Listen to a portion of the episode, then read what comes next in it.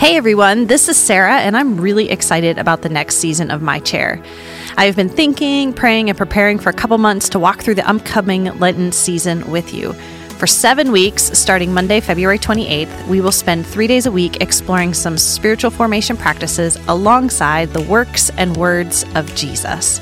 My prayer is that God will work and move in us, all of us, to transform us a bit more into being fully devoted followers of Christ. I hope you'll find your chair this Lent and join me in mine. And I encourage you, invite a friend on the journey with you. Now make sure you hit that subscribe button so you don't miss starting Lent together on Monday, February 8th. I can't wait.